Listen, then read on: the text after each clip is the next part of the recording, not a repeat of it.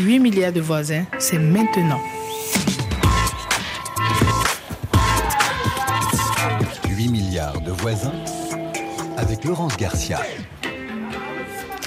Bonjour et bienvenue à vous les voisins et les voisines. Les rivalités entre bandes de jeunes de quartier ont toujours existé. Mais qu'est-ce qui se cache derrière le phénomène violent des rixes D'où vient ce besoin de défendre une cité ou une réputation? Qu'est-ce que ces règlements de compte entre jeunes disent de leur colère ou de leur malaise et qu'apporte l'appartenance à une bande?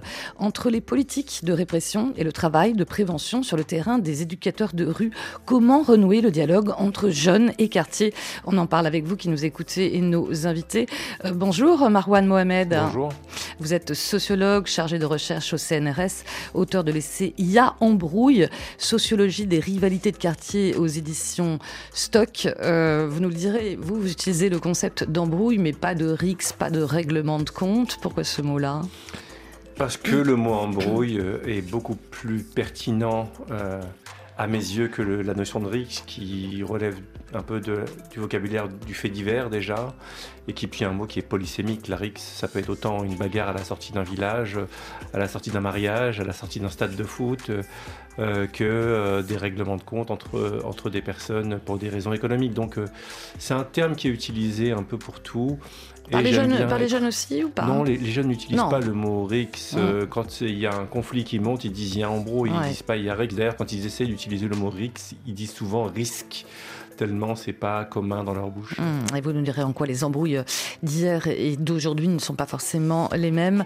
À vos côtés, bonjour Joël Vanier. Bonjour. Vous êtes président de l'association Les Quatre Chemins qui fait de la prévention spécialisée auprès des jeunes, notamment dans les quartiers de Colombes et de Nanterre en région euh, parisienne. Euh, Vous nous direz en quoi le métier d'éducateur, d'éducateur de rue a évolué depuis 15 ans. Métier mal connu encore. Hein? Oui, c'est c'est mal connu et c'est parfois peu reconnu.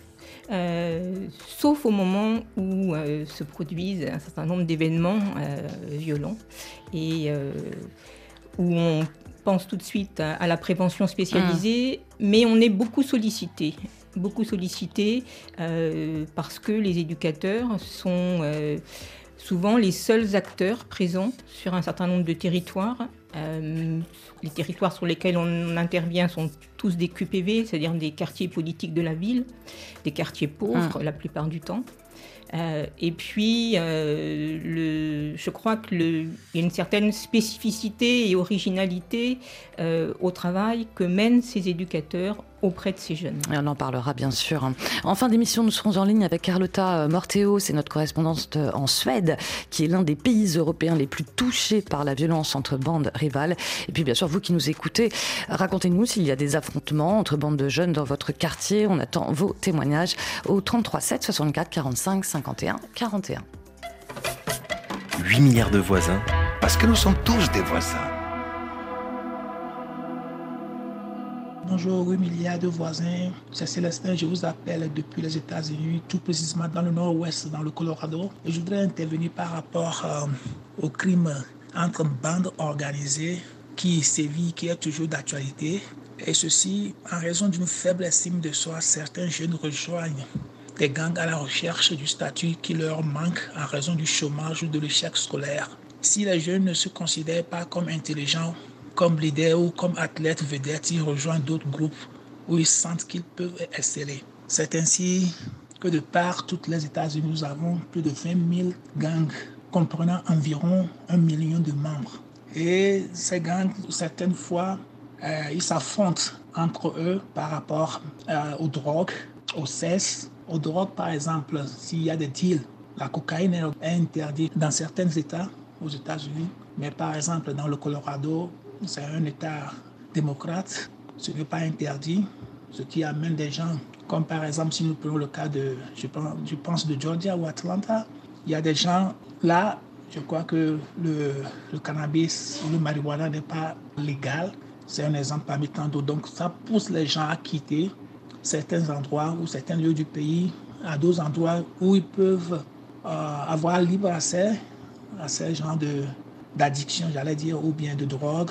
Voilà, merci beaucoup Célestin hein, du Colorado pour votre message. Alors aux États-Unis, on parle de guerre de gang hein, sur fond de trafic de, drogue. Marwan Mohamed, vous qui êtes le spécialiste, on peut dire, euh, en quoi le phénomène des violences entre bandes de jeunes ici en France n'a rien à voir ou à voir ou pas avec euh, ce qui se passe aux, États-Unis?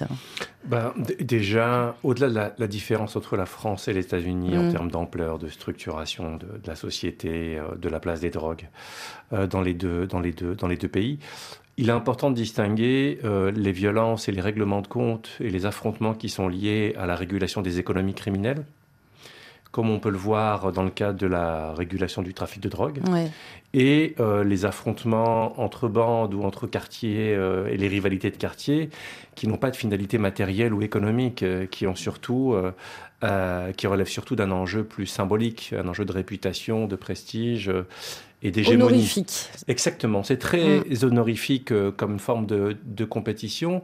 Et donc, ça donne pas lieu au même niveau, à la même intensité des, des, des, des violences. Et surtout, les ressorts et les finalités ne sont pas les mêmes. Donc, euh, je pense que c'est important de distinguer les, les deux, les deux phénomènes. La compétition entre bandes de, de jeunes, c'est des compétitions à chaque fois entre quartiers, entre cités.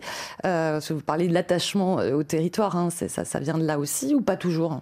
Pas toujours. Les, mm. territoires peuvent avoir différentes formes, soit des bouts de quartier, soit des quartiers en, en, entier, soit une ville, soit un village, euh, soit une zone euh, un peu intermédiaire dans le périurbain. Et donc, la question, c'est pas tant la forme du quartier que le mode d'attachement, le mode d'appropriation et le mode de défense qu'on peut retrouver, euh, c'est-à-dire ce que euh, David Lepoutre, l'anthropologue, appelle le nationalisme de cage d'escalier. c'est-à-dire un mode d'appropriation très viriliste qu'on ne retrouve pas partout, y compris pas partout en France. Vous, Joël Vanier, avec notamment votre association, les éducateurs de rue, hein, qui, qui, travaillent sur le terrain, là, on est dans les quartiers de Colombes et Nanterre en région parisienne. Vous le remarquez chez les jeunes que vous suivez, euh, que vous accompagnez, euh, cet attachement au quartier, il y a euh, une rivalité de voilà, telle cage d'escalier ou telle cité ou c'est autre cet attachement au quartier, oui. Peut-être pas un attachement toujours positif, avec un attachement qui parfois est avec un sentiment d'en être un peu captif aussi. Et puis ces phénomènes, c'est vrai que nous on les voit, euh, ça existe euh, sur un département comme les Hauts-de-Seine. Hein. Mm. Et c'est chaque fois lorsque ce sont des quartiers très limitrophes qui appartiennent à deux villes euh, différentes. Et on, s'aperçoit que c'est vraiment des, des motifs qui apparaissent relativement mineurs qui conduisent quel genre de motif alors concrètement? Alors ça, Eh bien, ce sont, souvent des moqueries. Euh, des moqueries, des vidéos qui ont été tournées, postées sur euh, euh, les réseaux sociaux. C'est des, des, histoires pour un, un city-stade.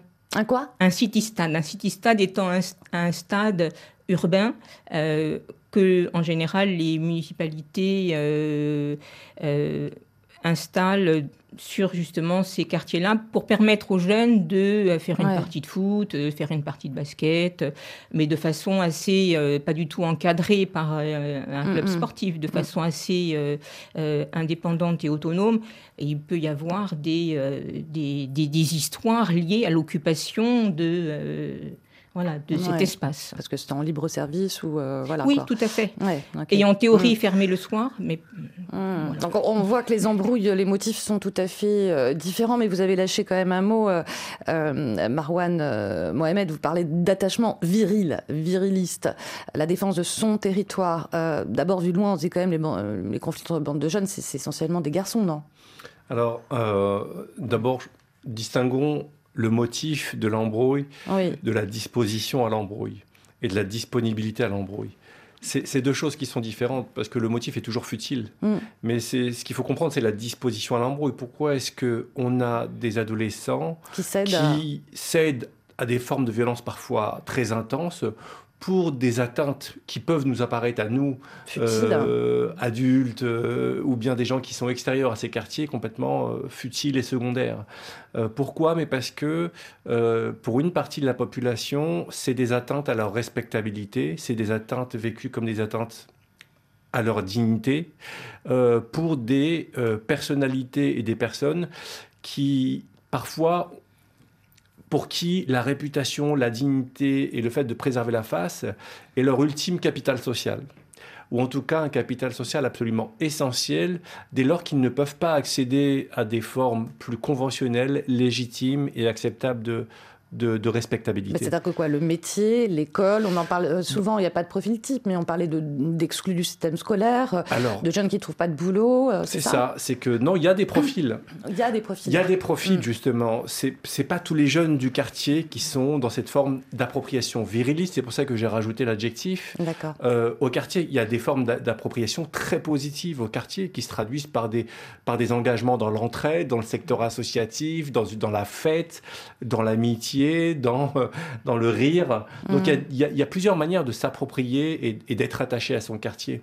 Ça, c'est une forme d'appropriation viriliste qui concerne une petite portion de la jeunesse. C'est jamais plus de 25-30 jeunes par quartier hein, qui animent les embrouilles, pas plus que ça. Il hein. ne mm. faut pas se croire, faut pas croire que même si euh, beaucoup de jeunes peuvent se solidariser à un moment, ceux qui animent les conflits sont un petit nombre. Mm.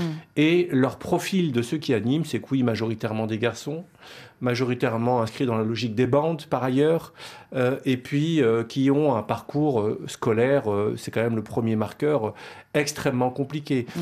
Et, je voudrais insister sur, sur leur parcours scolaire pour dire que quand on regarde un petit peu leur trajectoire sur le long terme, depuis qu'ils sortent de maternelle, on se rend compte qu'une bonne partie d'entre eux ne sont pas des décrocheurs, mais des non-accrocheurs c'est-à-dire des, des, enfants, des gens qui sont en difficulté depuis le début de l'école primaire et qui ont accumulé, qui ont traîné leurs difficultés, leurs lacunes de départ. D'échec en échec. Et euh, l'institution n'est pas parvenue. En tout cas, elle est parvenue pour une partie d'entre eux à compenser, pour une autre partie à ne pas compenser. Mais qu'est-ce qui reste finalement?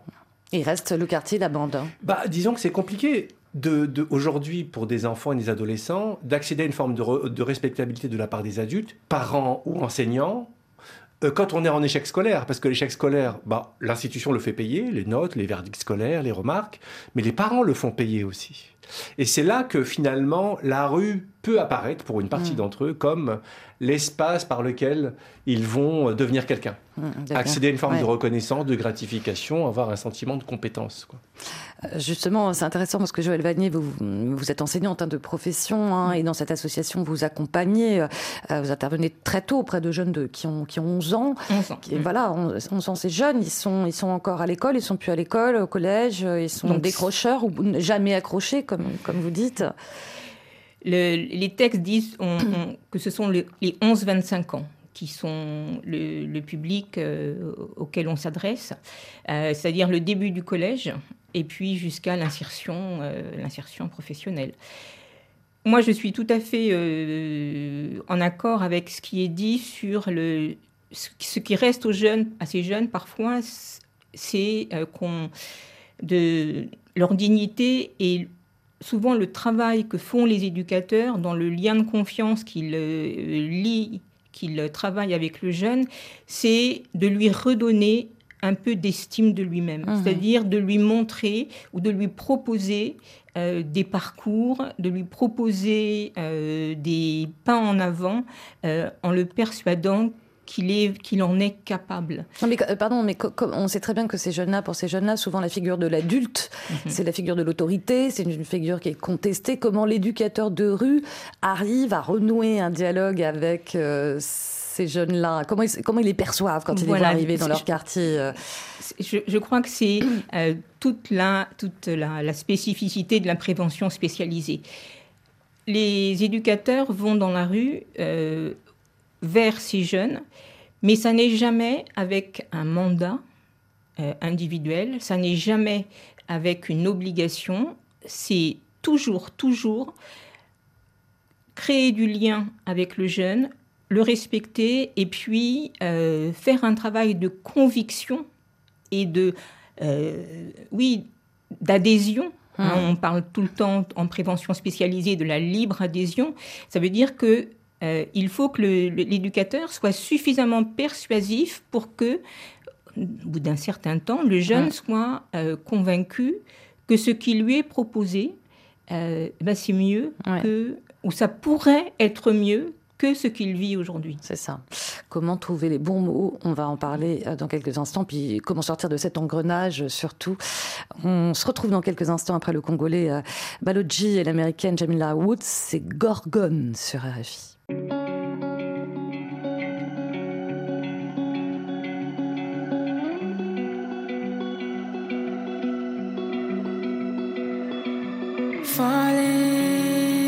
to your system again. I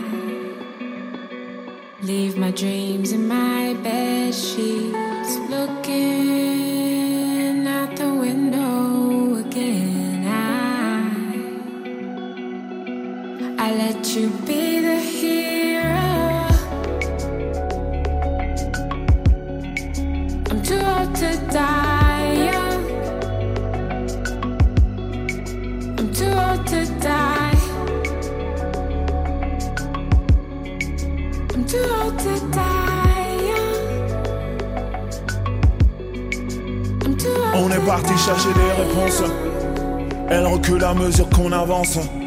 Que l'âge avance, que le front se prononce. L'âge mûr ne donne que des ronces. Tout ce qu'on fait en soupirant, on le fait taché de néant, disait l'enseignant, disait l'enseignant. Syndrome de la porte tambour. On finit par ressembler à ce qui nous entoure. Dans les zones franches, on fait des enfants sans attache ni branche. C'est les reines sans d'adème. Que l'école appelle d'abord en cas de problème. C'est une vie à se faire du monde. À se demander comment on a eu le béguin. Pour son double menton, son port altier. Sourire en coin à la Cine et Poitiers. Il te balance comme une pièce jaune. Quand il se découvre trop vieux pour mourir jeune. Trop vieux pour mourir jeune. La sororité est une affaire de classe. I'm too old to die young. Too old die.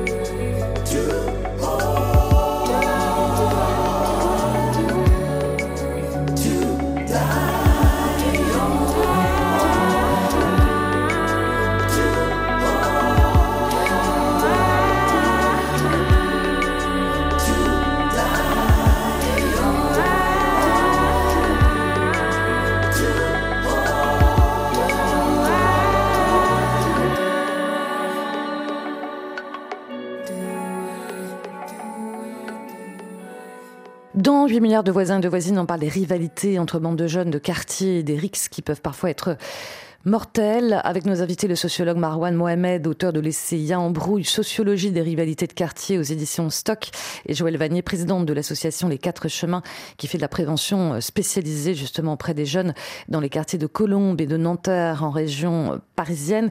Tout à l'heure, on parlait du rôle essentiel des éducateurs de rue, euh, métier méconnu, métier de l'ombre, métier pas assez valorisé aussi, métier pas assez reconnu, métier pas payé.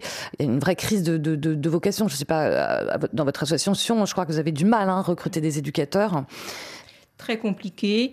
Euh, je, je, disais qu'on avait euh, en tout, nous, ce sont 30 postes d'éducateurs et euh, on a euh, aujourd'hui encore 4 postes vacants, c'est-à-dire mmh. au moins un par équipe.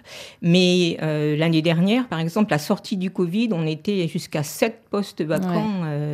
Horaire compliqué, difficile, trouver les mots. Vous me disiez premier salaire 1600 euros, 1400 euros, alors que c'est un, un, acteur essentiel sur le terrain, vous qui les côtoyez aussi. C'est un acteur essentiel qui s'inscrit dans un réseau institutionnel, un réseau de partenaires très, très, très souvent. En fait, ce qui fonctionne sur les territoires, c'est quand on a ces acteurs qui existent, mmh.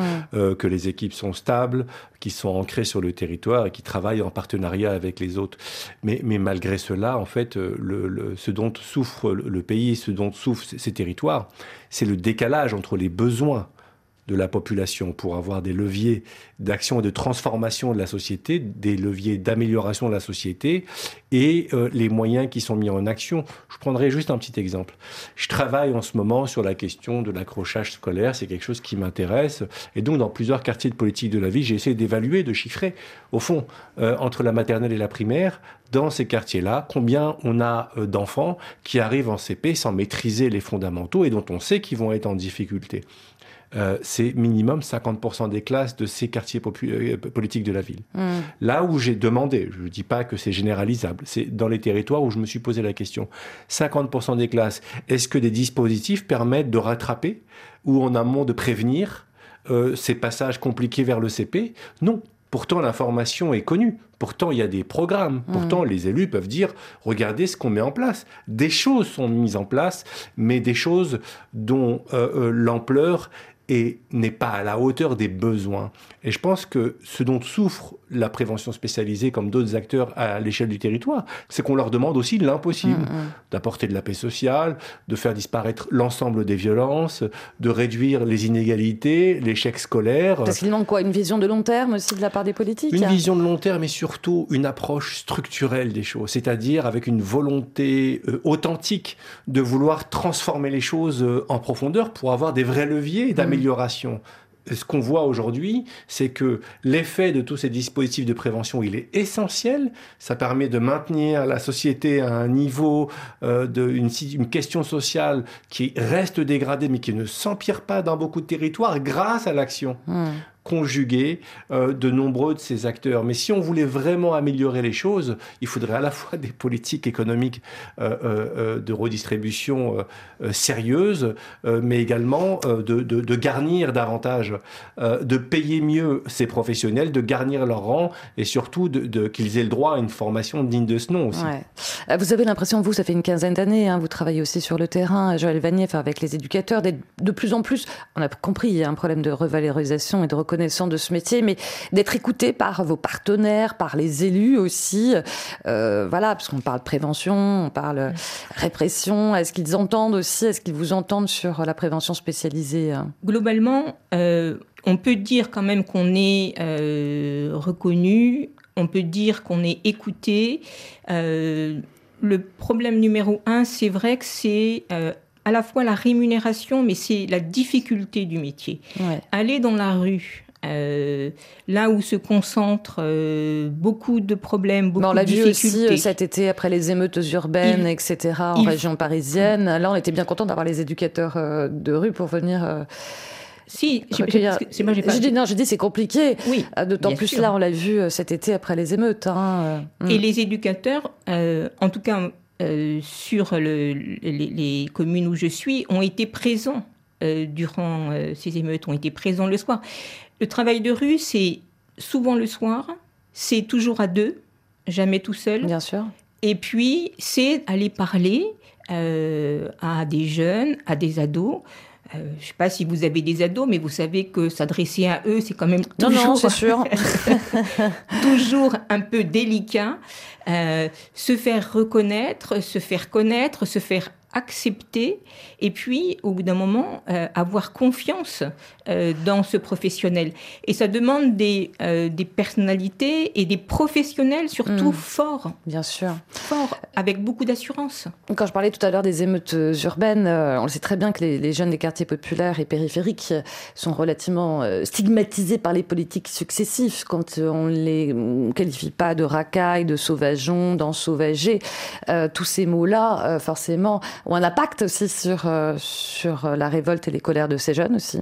Oui, d'abord, c'est des termes qui ont des relents coloniaux, faut le rappeler. C'est-à-dire des, des- termes qui visent à animaliser des êtres humains, euh, des populations, parfois des minorités euh, entières. Donc il faut rappeler à quel point ces mots ne viennent pas de nulle part, qu'ils ont une histoire et ils charrient une vision de ces populations-là dans les quartiers populaires, euh, qui repose à la fois sur le mépris de classe, mais également parfois sur le, sur le racisme. Et de dire que cette stigmatisation, ces discours ont des effets dans leur trajectoire, parce que en plus d'être face à des difficultés scolaires ou économiques pour s'assurer vraiment une scolarité, un niveau de diplôme euh, qui les rende euh, employables, comme on dit, euh, c'est-à-dire attractifs pour des, pour des employeurs, ces discours-là euh, euh, génèrent des discriminations qui sont des obstacles euh, euh, supplémentaires. Ces discours-là autorisent aussi un traitement par certaines institutions publiques, je pense en premier lieu aux forces de l'ordre, euh, des traitements qui sont dénigrants de cette population-là et qui euh, finalement euh, euh, aboutissent parfois à des explosions de colère, euh, à des formes de solidarisation. Au, au début, c'était juste local, et aujourd'hui, on est face à des phénomènes comme en 2005 ou en 2023 de solidarisation nationale après le meurtre, après la mort d'un adolescent euh, sous les balles ou, ou suite à une interaction avec, avec la police. Donc oui, ça ne les aide pas Mm. globalement à se sentir appartenir à une communauté euh, nationale, ça ne les aide pas à se dire qu'ils ont des chances pour réussir et ça ne les aide pas parce que ça leur ferme énormément de portes derrière. On a un appel d'auditeur, on va du côté de, de la Côte d'Ivoire. Bonjour Emmanuel. Ah salut RFI, j'espère que vous allez bien. 8 milliards de voisins. Oui, allô? 33 7 64 45 51 41. Et c'est Brice qui nous appelle d'Abidjan. Bonjour Brice, merci d'être avec nous. Alors euh, dites-moi Brice, vous nous aviez confié que vous, quand vous étiez au lycée, euh, bah, il y avait pas mal de règlements de compte hein, entre des clans, euh, des clans qui s'affrontaient. Pourquoi? Quel motif en fait? Bon, c'était des motifs politiques. Motifs politiques. il y avait- Puisque c'était les élections, à chaque élection des présidents des fédérations, c'est-à-dire que le secrétaire général de la FECI, quand on avait élu le secrétaire général de la FECI, à chaque fois, il y avait deux groupes, puisqu'il y a deux candidats toujours. Quand tu t'opposes au candidat gagnant, c'est le règlement des comptes à, à la fin, quoi. Ouais, ouais, des élections, Et des syndicats, hein, 2015, c'est ça, des syndicats d'é- Oui, oui, d'étudiants. le hein. la fédération des élèves même d'abord, c'était au lycée d'abord, puisque la FECI, c'est la fédération estudiantine et scolaire. Donc, euh, elle a des représentants au, au lycée. Dans chaque établissement, la FECI a des représentants. Ah. Et à chaque fois, il fallait élire le secrétaire général. Chaque deux ans, il fallait élire un secrétaire général. Et je me souviens en terminale, quand j'étais en terminale C au lycée à Dalois, il a été confronté à ce genre de difficultés, puisque le candidat qui était censé gagner, moi, je ne le soutenais pas. Ouais. Et lorsque moi, mon candidat a perdu, lui maintenant a- est venu faire un règlement de compte avec nous pour nous demander pourquoi on ne l'a pas soutenu Mhm. aux élections. Ouais. Voilà.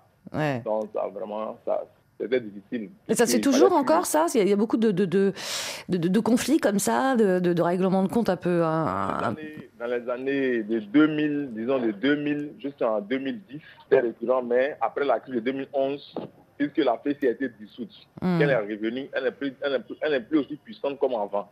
Donc ça fait que actuellement il y a beaucoup de syndicats sur le campus, donc Ouais. euh, les affrontements ont un peu diminué. Et ça reflète. avant, même en 2013, à Boaké, je me souviens très bien quand je suis arrivé à l'université de Boaké en 2013, on a eu un affrontement entre nous et les étudiants encore.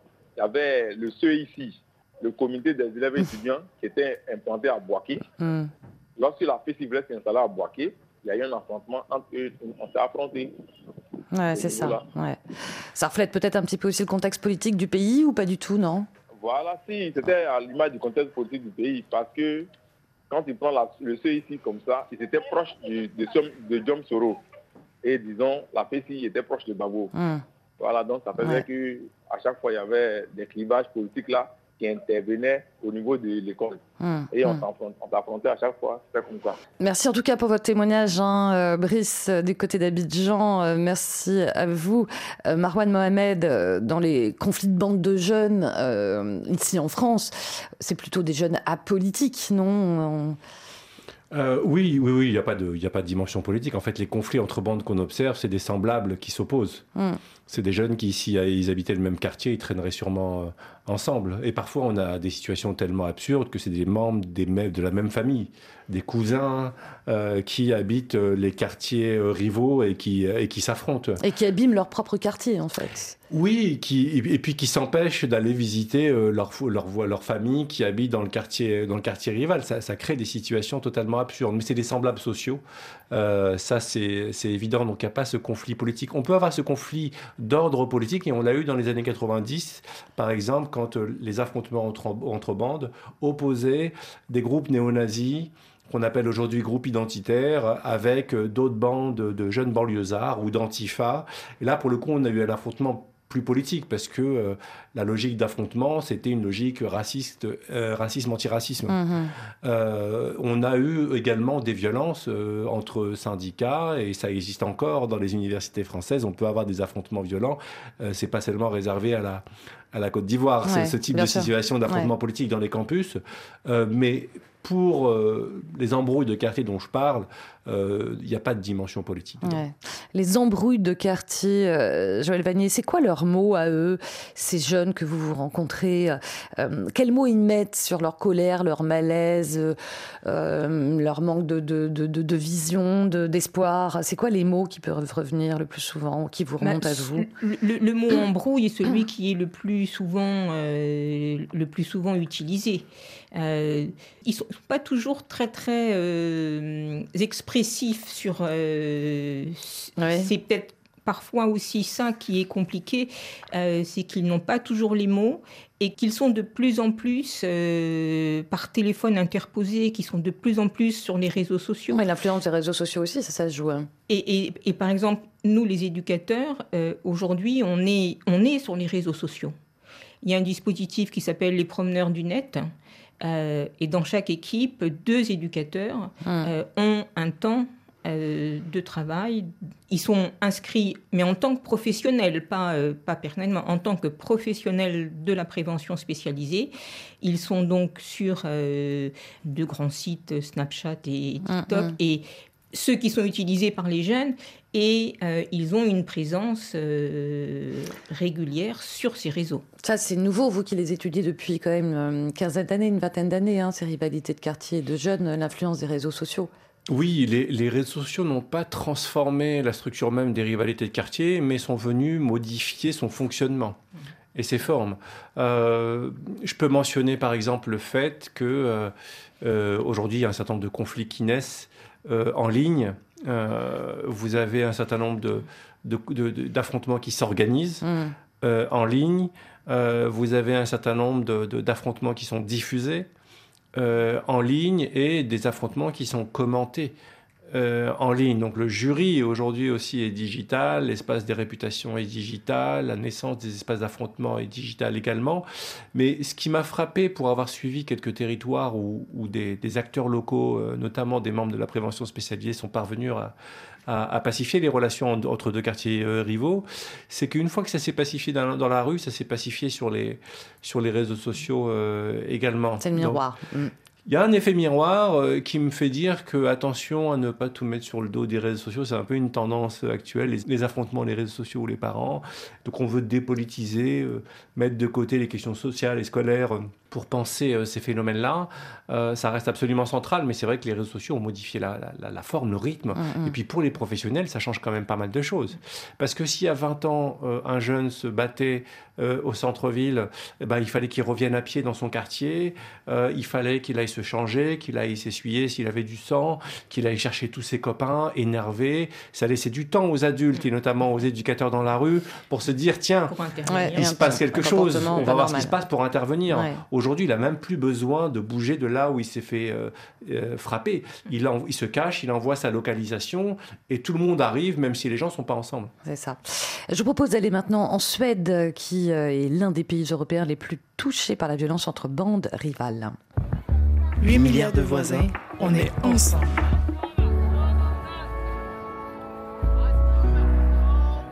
Et nous sommes en ligne avec Carlotta Morteo, c'est notre correspondante à Stockholm. Bonjour Carlotta. Bonjour, bonjour à tous. Alors le nombre de tués par balle a triplé entre 2012 et 2020. 388 fusillades l'an dernier qui ont fait plus de 60 morts. Le pays scandinave est donc l'un des pays les plus criminogènes du vieux continent. Et c'est vraiment la préoccupation principale des Suédois aujourd'hui. Oui, il semble qu'en une décennie, la Suède soit devenue une plaque tournante de la cocaïne. Et ces deux dernières années, on assiste à une escalade de la violence. C'est-à-dire que le stade du règlement de compte s'est mué en un cycle de vengeance tout azimut, où les personnes qui sont tuées ne sont plus seulement des membres des gangs, mais des mères, des frères, des amis, c'est-à-dire des proches, des gens qui ne sont pas directement impliqués dans les activités criminelles. Et puisque c'est œil pour œil, dent pour dent, on se retrouve dans une situation où non seulement la police est dépassée parce qu'elle n'arrive pas à prévoir qui sera la prochaine victime, mais en plus, les fusillades ont lieu dernièrement dans des espaces publics assez fréquentés, avec donc des victimes collatérales. Euh, l'été dernier, par exemple, il y a eu cette fusillade aux abords d'un terrain de foot à Stockholm où jouent beaucoup d'enfants. Ça a énormément choqué. En septembre, ils ont mitraillé un pub irlandais dans une petite ville du centre de la Suède. Et puis, la peur s'installe dans certains quartiers de banlieue, euh, la peur des explosions dont on entend euh, parler chaque semaine dans la presse, qui sont des formes d'avertissement, a priori, des bombes placées dans des halls d'immeubles résidentiels, mais aussi, comme cet automne, en pleine journée, à l'entrée du campus de l'université d'Uppsala. Alors, Carlotta, quelle est la réponse de, de l'État suédois? Alors la lutte contre les gangs a été euh, le sujet de la campagne des législatives de 2022 qui a amené euh, une coalition de droite au pouvoir soutenue par l'extrême droite au Parlement, le Parti des démocrates de Suède, qui a signé un accord politique justement sur les questions de sécurité et d'immigration avec euh, une flopée de solutions répressives qui sont en train d'être votées au fur et à mesure. Plus de moyens donc vont être alloués à la police, ses pouvoirs vont être élargis, les forces de l'ordre pourront par exemple faire des perquisitions et des fouilles dans certains quartiers ciblés sans avoir de preuves préalables ou de mandat. Euh, ça fait débat, mais ça devrait passer au printemps. Et puis, euh, les peines de prison pour appartenance euh, à un gang ont été durcies, notamment pour les mineurs, puisque, et c'est le drame de ce phénomène suédois, les gangs recrutent des enfants, des adolescents. La plupart ont entre 12 et 20 ans.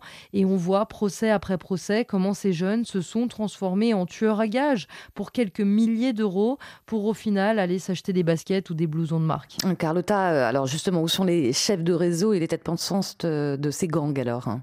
Eh bien, c'est là tout le problème. Euh, les leaders des réseaux ne vivent pas en Suède, ils sont euh, en Espagne, dans les Balkans ou au Moyen-Orient, et ils pilotent à distance leur armada juvénile en donnant euh, des ordres par texto ou via des intermédiaires. Donc, la coopération internationale est indispensable, mais c'est loin d'être une évidence. Il y a par exemple un mandat d'arrêt international sur l'un des principaux chefs de gang, Rawa Majid, surnommé le renard kurde.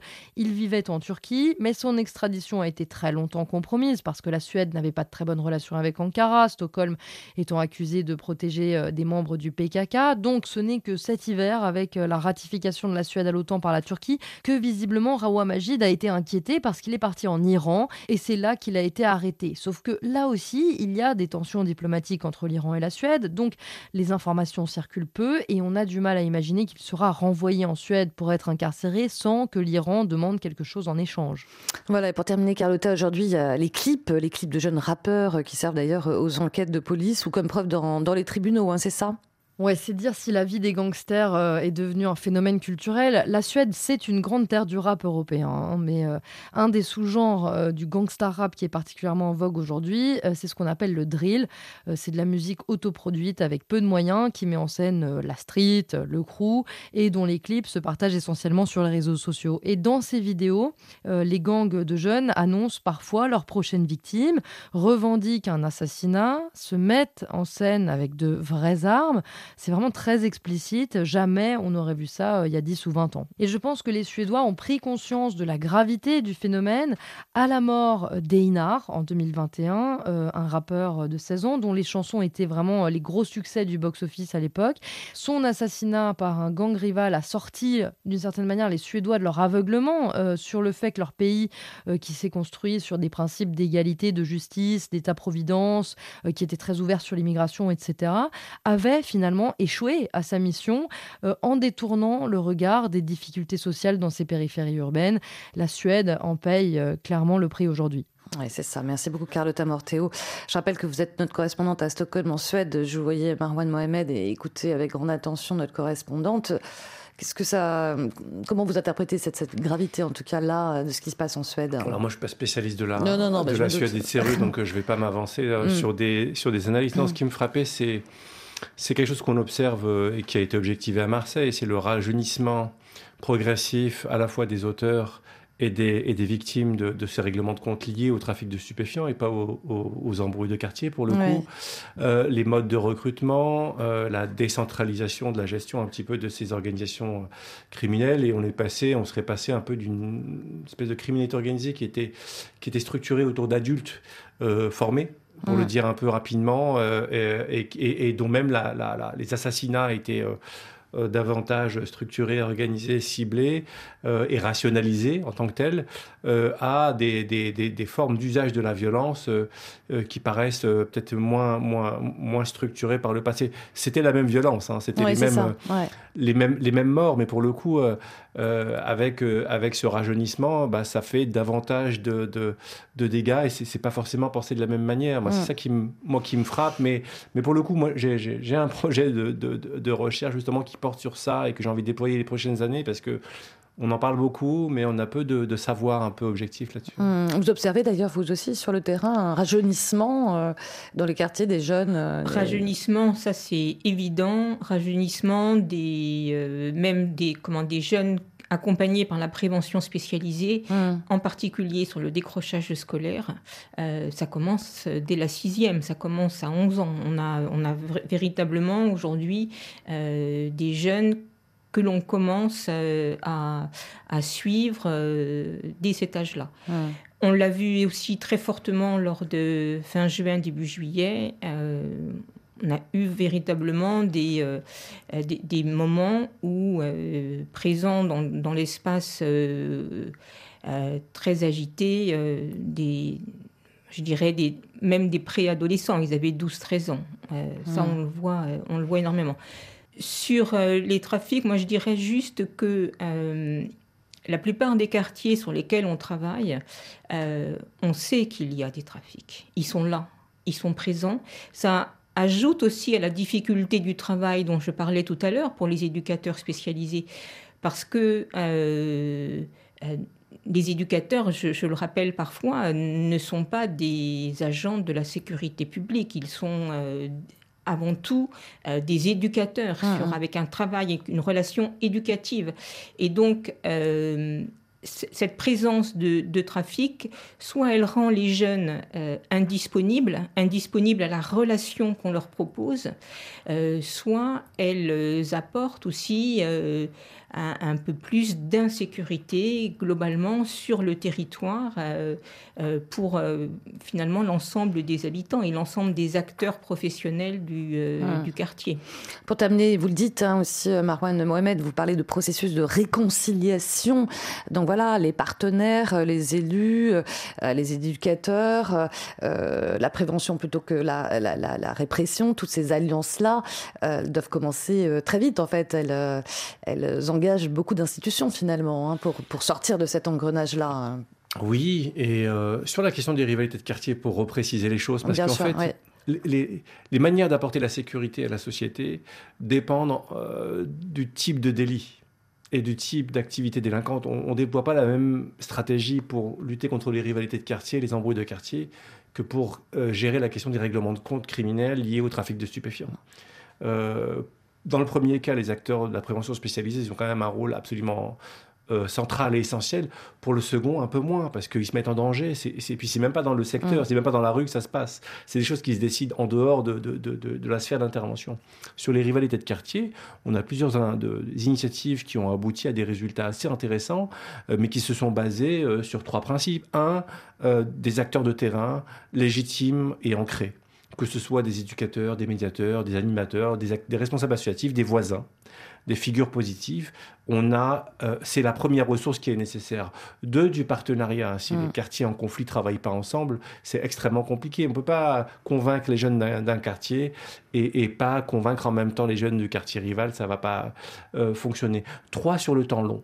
Et cette question du temps long, le, le temps de l'intervention sociale, c'est pas le temps du politique, c'est pas le temps de l'élection. Ça, on a com- compris que ce n'était pas le temps de la. Oui, oui. oui, oui, non, mais c'est important Bien de, sûr. de pouvoir Ouais. compter sur des élus, par exemple, qui soutiennent ou des. Mais il y en a de plus en plus, non, qui, qui, qui écoutent Écoutez, et qui oui. se rendent compte que finalement, il faut cette prévention-là, que ça prend du temps et c'est pas Oui. uniquement la répression. Oui, c'est la, la, la, la bonne surprise des dernières années, c'est que dans beaucoup de territoires, dans beaucoup de collectivités locales, euh, je discute avec beaucoup de villes et, je, sens en fait cette prise de conscience euh, de la nécessité de travailler en, en partenariat sur le temps long et de s'appuyer sur les acteurs euh, les plus ancrés localement. C'est ça. Il faudra que ça passe aussi un jour par la revalorisation des éducateurs de rue. hein. Merci en tout cas beaucoup Marwan euh, Mohamed, euh, récit passionnant. Il y a Embrouille, sociologie des rivalités de quartier, c'est chez Stock et c'est merci à vous et merci Joël Vanny, président de l'association Les Quatre Chemins euh, en région parisienne. Allez, on se quitte avec Vanzo et Officer. Euh, C'est un hymne, vous allez voir, contre la corruption en Jamaïque sur RFI.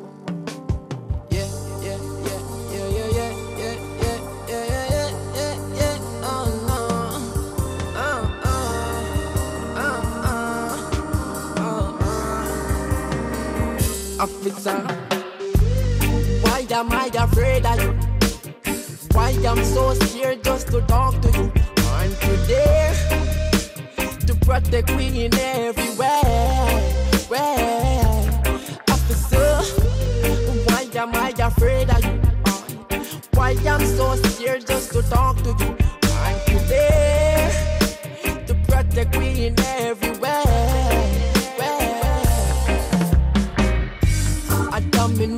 It a knock.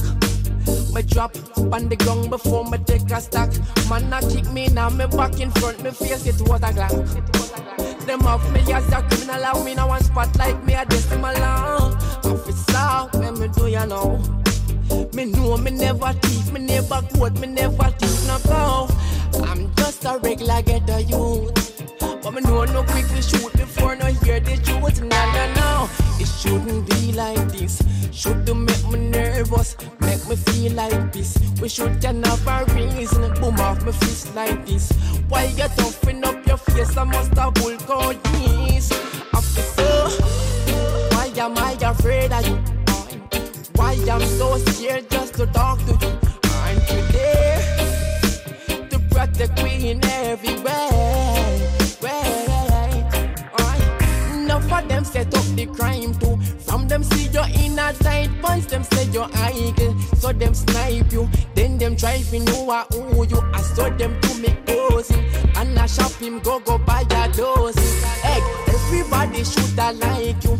I you fi be the safest man with a rifle. But man now go on like a ala unu badu.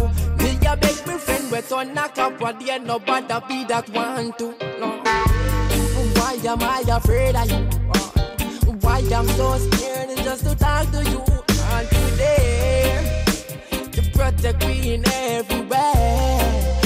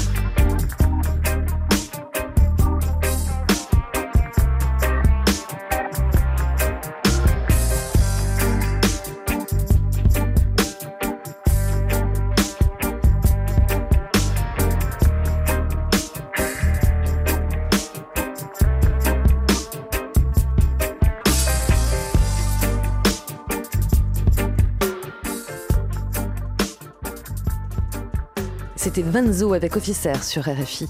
8 milliards de voisins et de voisines, c'est fini. Merci à toute l'équipe, Olivier Roux, Juliette Brault, Delphine Cachin et Tom Malky. On se retrouve lundi à la même heure pour une semaine spéciale droits des femmes dans le monde. Et on commencera cette série avec les femmes, les femmes chefs étoilées. Pourquoi sont-elles moins de 10% dans les plus grands restaurants étoilés français? Voilà pourquoi une telle disparité de genre. Si vous êtes intéressé par le sujet, on attend bien sûr vos témoignages au 33 7 64 45 51 41. Bon week-end à l'écoute de RFI.